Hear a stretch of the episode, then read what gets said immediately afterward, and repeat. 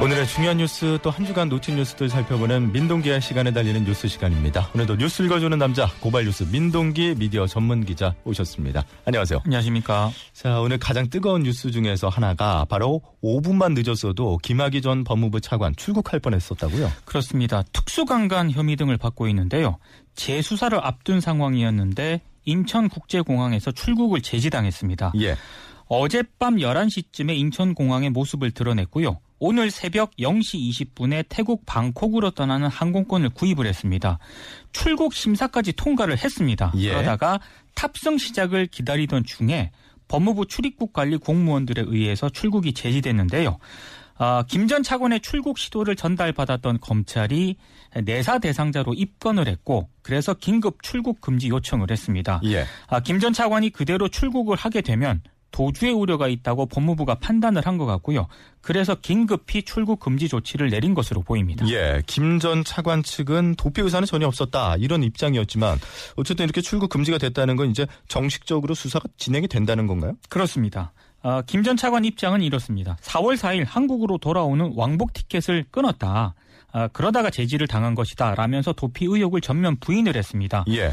진상조사단의 조사로 취재진이 매일 집과 사무실에 찾아오다 보니까 가족들의 권유로 태국 지인의 집을 잠시 방문하려고 했던 것이다 라는 입장을 내놓았는데요. 예. 방금 말씀하신 것처럼 검찰이 피내사자 신분인 김 전 차관의 긴급 출국 금지를 요청을 했기 때문에 사실상 김 전 차관과 관련한 범죄 의혹을 재수사를 이제 공식화했다는 그런 평가가 나오고 있습니다. 그러니까 곧 수사를 할 테니 집에 대기하고 있어라 이런 의미로 받아들이시면 될 것 같습니다. 예, 김 전 차관과 관련한 조사 우리가 조금 더 지켜봐야 되겠고 이번에는 이번 아주 뜨거웠던 그 포항 지진 이야기 한번 해보죠. 포항 시민들에게 조금 위로가 될 수 있는 그런 소식이다 이렇게 봐도 될까요? 그렇습니다. 포항 지진이 지열발전이 촉발한 지진이었다 이런 정부 공식 조사 이제 발표가 됐는데요. 예. 때문에 지열발전소 안전성에 대한 근본적인 의문이 제기가 되고 있습니다. 이 지열발전이라고 하는 게요. 땅속 깊은 곳에 물을 주입해서 데운 뒤에 이때 발생한 증기로 터빈을 돌려서 전기를 얻는 그런 방식입니다. 예. 근데 원리상 지진 발생 위협이 수반될 수밖에 없는 그런 상황이었는데 이를 감수하면서까지 지열발전을 통한 에너지 개발에 나설 필요가 있었느냐라는 비판이 지금 제기가 되고 있는 상황입니다. 그러니까 실제 정부 공식 발표 이전에 그러니까 사업이 추진되기 전부터 지금 말씀해 주신 우려 나왔었다고요. 지열발전소 착공하기 4년 전인 2008년에도요. 이런 경고가 이미 나왔습니다. 예. 당시 환경부가 발주한 정부 용역 보고서를 보면 이런 내용이 담겨 있었는데요. 그런데도 불구하고 정부가 이를 간과한 채 사업을 진행을 했고 대규모 지진을 자초했다 이런 비판이 나오고 있습니다. 사업이 추진된 이후에도 경고가 지속적으로 나왔다고 합니다. 예. 박근혜 정부가 포항 지진의 원인으로 지목된 지열발전의 지진 유발 가능성을 2013년에 파악을 했는데도 불구하고 아무런 조치를 취하지 않았다는 그런 얘기인데요. 예. 2013년 9월 한국과학기술정보연구원이 보고서를 하나 작성을 했는데 이 보고서에 이런 위험성이 담겼고요. 그리고 이 보고서가 당시 미래창조과학부에도 제출이 됐습니다. 예. 그런데도 불구하고 아무런 안전 대책이 마련되지 않았다. 이런 얘기입니다. 예. 그러니까 결국 뭐 일어나지 않았어야 되는데 어쨌든 지진이 일어났으니까 그렇습니다. 이제 앞으로가 중요한 거잖아요. 결국 앞으로의 이야기를 좀 해본다면은 책임론이 제기될 수밖에 없는 상황입니다. 책임론도 굉장히 중요한데요. 제가 봤을 때 일단 정부와 정치권이 포항 시민의 그 상처 있지 않습니까? 예. 이걸 치유하는 작업이 가장 우선시 돼야 할 것 같습니다. 그 포스텍 융합문명연구원 자료를 보면은요. 포항 시민의 80%가 여전히 정신적 피해를 호소를 하고 있고요. 예. 42%가 외상후 스트레스성 장애를 앓고 있다고 하거든요. 상당수 주민들도 지금 살던 집 붕괴 위험 때문에 체육관 살이를 하고 있는 분들이 굉장히 많습니다. 아니, 그리고 잠을 주무시다가 조금이라도 이상한 소리가 나면 벌떡벌떡 일어나신다 그러시잖아요. 그러니까 안전에 대한 어떤 그런 위험성을 불감증. 예. 굉장히 좀 피부로 느끼고 있는 그런 상황인데 물론 정부가 피해 수습에 지금까지 힘을 기울이긴 했습니다만 여전히 좀 미흡한 점이 많은 것 같고요. 예. 그리고 문재인 대통령이 포항 시민을 찾아가서요. 정부 차원의 공식 사과와 함께 포항 시민들을 위로하는 것도 하나의 방안이 될 수 있다라고 생각을 합니다. 예, 재발 방지를 위해서라도 진상규명 그리고 책임자 처벌이 있어야 될 것 같은데 어떨까요? 그건 굉장히 좀 중요한 것 같습니다. 특히 이명박 정부 같은 경우에는 지열발전소 위험을 알면서도 사업을 강행을 했고요. 예. 박근혜 정부는 지진 유발 가능성에 대한 보고를 받고도 묵살을 했거든요. 그러니까 개발을 위해서 시민 안전에 눈을 감아왔다는 그런 얘기입니다. 물론 그 일각에서는요. 정부 여당이 포항 지진의 원인을 이전 정권 탓으로 돌리는 거는 좀 문제가 있다 이렇게 비판을 하기도 합니다만 예. 분명한 것은 이명박 정부 당시에 지식경제부가 신기술이라고 홍보를 했다는 거고요. 성급하게 사업이 추진의 측면이 분명히 있다는 겁니다. 예. 특히 스위스 바젤에서는 2006년 12월 지열발전소에서 시추를 시작한 지 얼마 안 돼가지고 규모 3.4의 지진이 발생을 했거든요. 그러다가 2009년에는 사실상 사업을 중단을 했습니다. 예. 당시 정부도 이런 점을 충분히 알았을 텐데도 계속 사업을 진행을 했다라고 하는 점에서 이전 정부 책임론은 피할 수가 없는 그런 상황입니다. 예. 자, 그렇다면 이제 보상, 돈 어떻게 될지요?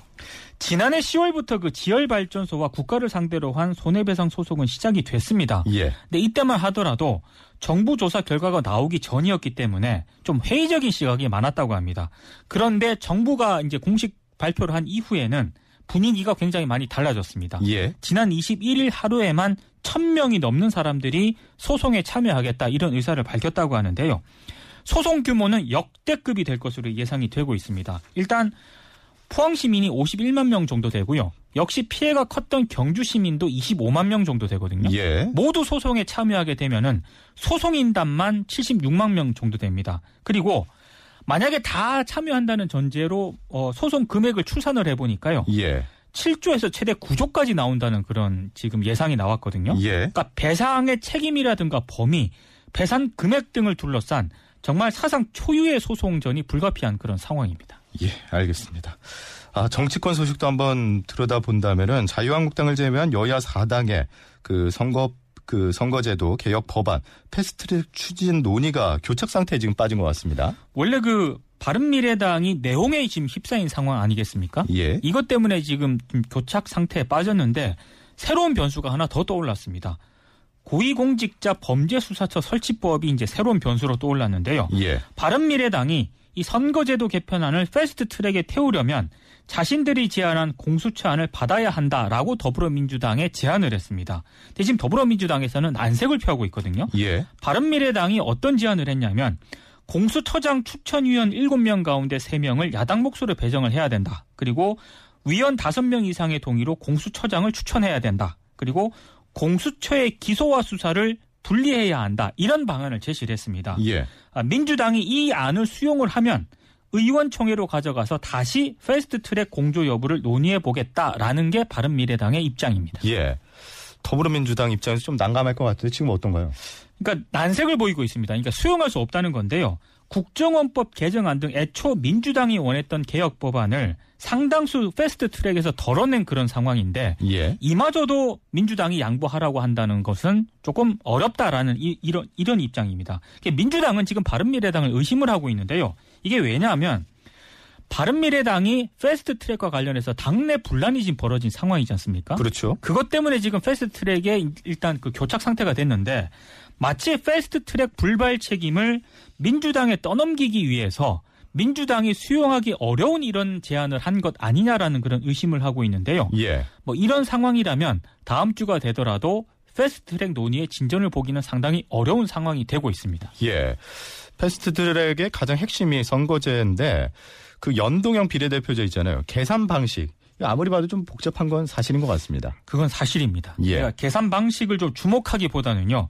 이걸 도입하는 취지에 대한 설명을 언론들이 잘 해줘야 되는데 이게 좀 부족한 것 같거든요. 예. 사실 기본 산식에 따라 자동 계산이 됩니다. 그런데 마치 이제 이게 굉장히 복잡하게 진행이 되는 것처럼 인식이 되다 보니까 우리 그 투표를 할 때 예. 이것도 복잡한 게 아니냐라는 생각을 하시는 분들이 많아요. 그렇죠. 근데 바뀐 게 없습니다. 왜냐하면 유권자 입장에서는 자신이 속한 지역구 의원의 한 표 행사하고요. 예. 지지정당의 한 표 행사하는 건 똑같습니다. 그럼 뭐가 달라지느냐.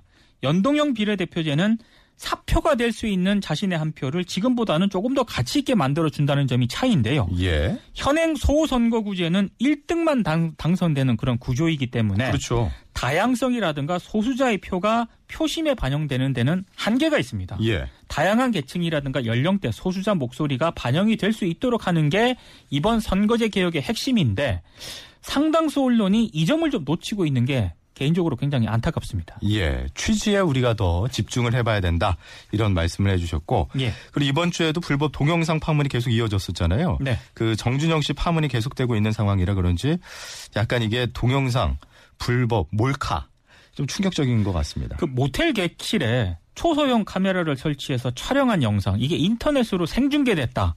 이 일당이 경찰에 붙잡히지 않았습니까? 예. 근데 이 소식이요. 외신의 주요 뉴스로 소개가 될 정도로 문제가 되고 있다는 점입니다. CNN이 지난 21일 홈페이지 첫 화면 톱스토리 코너에 예. 그 수백 명의 호텔 투숙객의 모습이 실시간 방송됐다라는 제목의 기사를 실었는데요. 자세히 이 내용을 소개를 했거든요. 제가 봤을 때 이거 국제적 망신인 것 같습니다. 그러니까요. 이게 왜 그러냐면은 국제적으로 우리나라가 여러 가지 뭐 행사도 많이 치르고 있고 네. 그러면 해외에서 관광객들도 많이 오실 텐데 그렇죠. 한국 못 가죠. 그러니까 이렇게 이제 모텔이라든가 호텔에 불법 촬영이 되고 있다라는 게 외신의 주요 뉴스로 소개가 될 정도니까요. 예. 이제 한국에 대한 근본적인 신뢰가 안 생기는 건데요. 이게 CNN만 이렇게 보도를 했느냐. 예. 미국 일간지 USA Today에서도 국제기사 헤드라인으로 이 문제를 집중적으로 조명을 했고요. 그럼 미국 언론만 이렇게 보도를 했느냐. 예. 영국 일간지 가디언도 지난 21일 이 내용을 또 아시아뉴스 코너 최상단에 배치를 했습니다. 예. 그런데 더 충격적인 거는요. 이 가디언 기사가 지난 21일 오후 가디언 홈페이지에서 영국 국내 최대 이슈가 지금 브렉시트 관련 기사거든요. 그렇죠. 이 브렉시트 관련 기사를 제치고 가장 많이 읽은 기사 1위에 올랐다는 점입니다. 네, 영국 사람들이 이제 어지간하면 이 소식을 다 안다는 그런 얘기고요. 그러네요. 홍콩 사우나 차이나 모닝포스트에서도 이 문제를 집중적으로 조명을 했는데 예. 사실 홍콩 이 언론 네, 기사는 더 심각합니다. 왜냐하면 배우들을 성폭행했다는 혐의를 받았던 영화감독 김기덕 그리고 선수 성폭행 혐의를 받고 있는 전 국가대표 쇼트트랙 이 코치죠.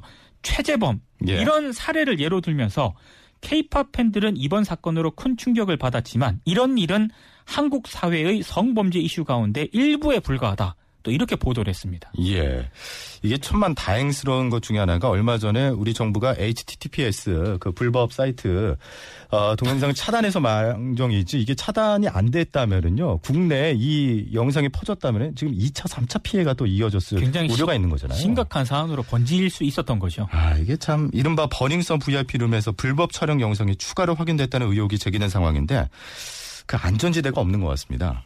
이게 처벌이 약하기 때문입니다. 예. 그 실제 불법 촬영 유포 범죄 피의자 가운데요. 구속 수사를 받는 비율이 극히 낮습니다. 예. 지난해 이 범죄로 경찰 수사를 받은 이 5,437명 가운데 구속된 사람은 2.2%에 불과하고요. 예. 재판에 넘겨진다고 하더라도 실형을 선고받는 경우도 굉장히 드뭅니다.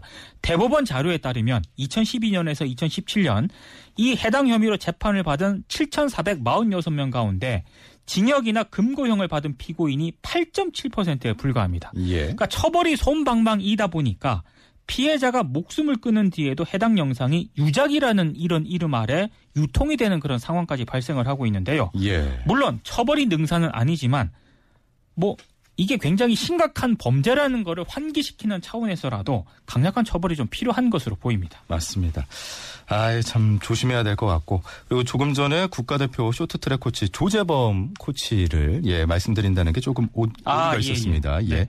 그리고 오늘부터 분위기를 바꿔서요. 프로야구가 개막이 됐습니다. 그렇습니다. 한국갤럽이 지난 12일부터 14일까지 사흘 동안 전국 만 19세 이상 남녀 1,004명에게 가장 좋아하는 프로야구 구단을 물었거든요. 예. 기아 타이거스가 1위였고요. 롯데 자이언츠가 2위, 하나 이글스가 3위를 차지했습니다. 그리고 올해 어느 팀이 우승할 것이냐 이렇게 물어보니까 예.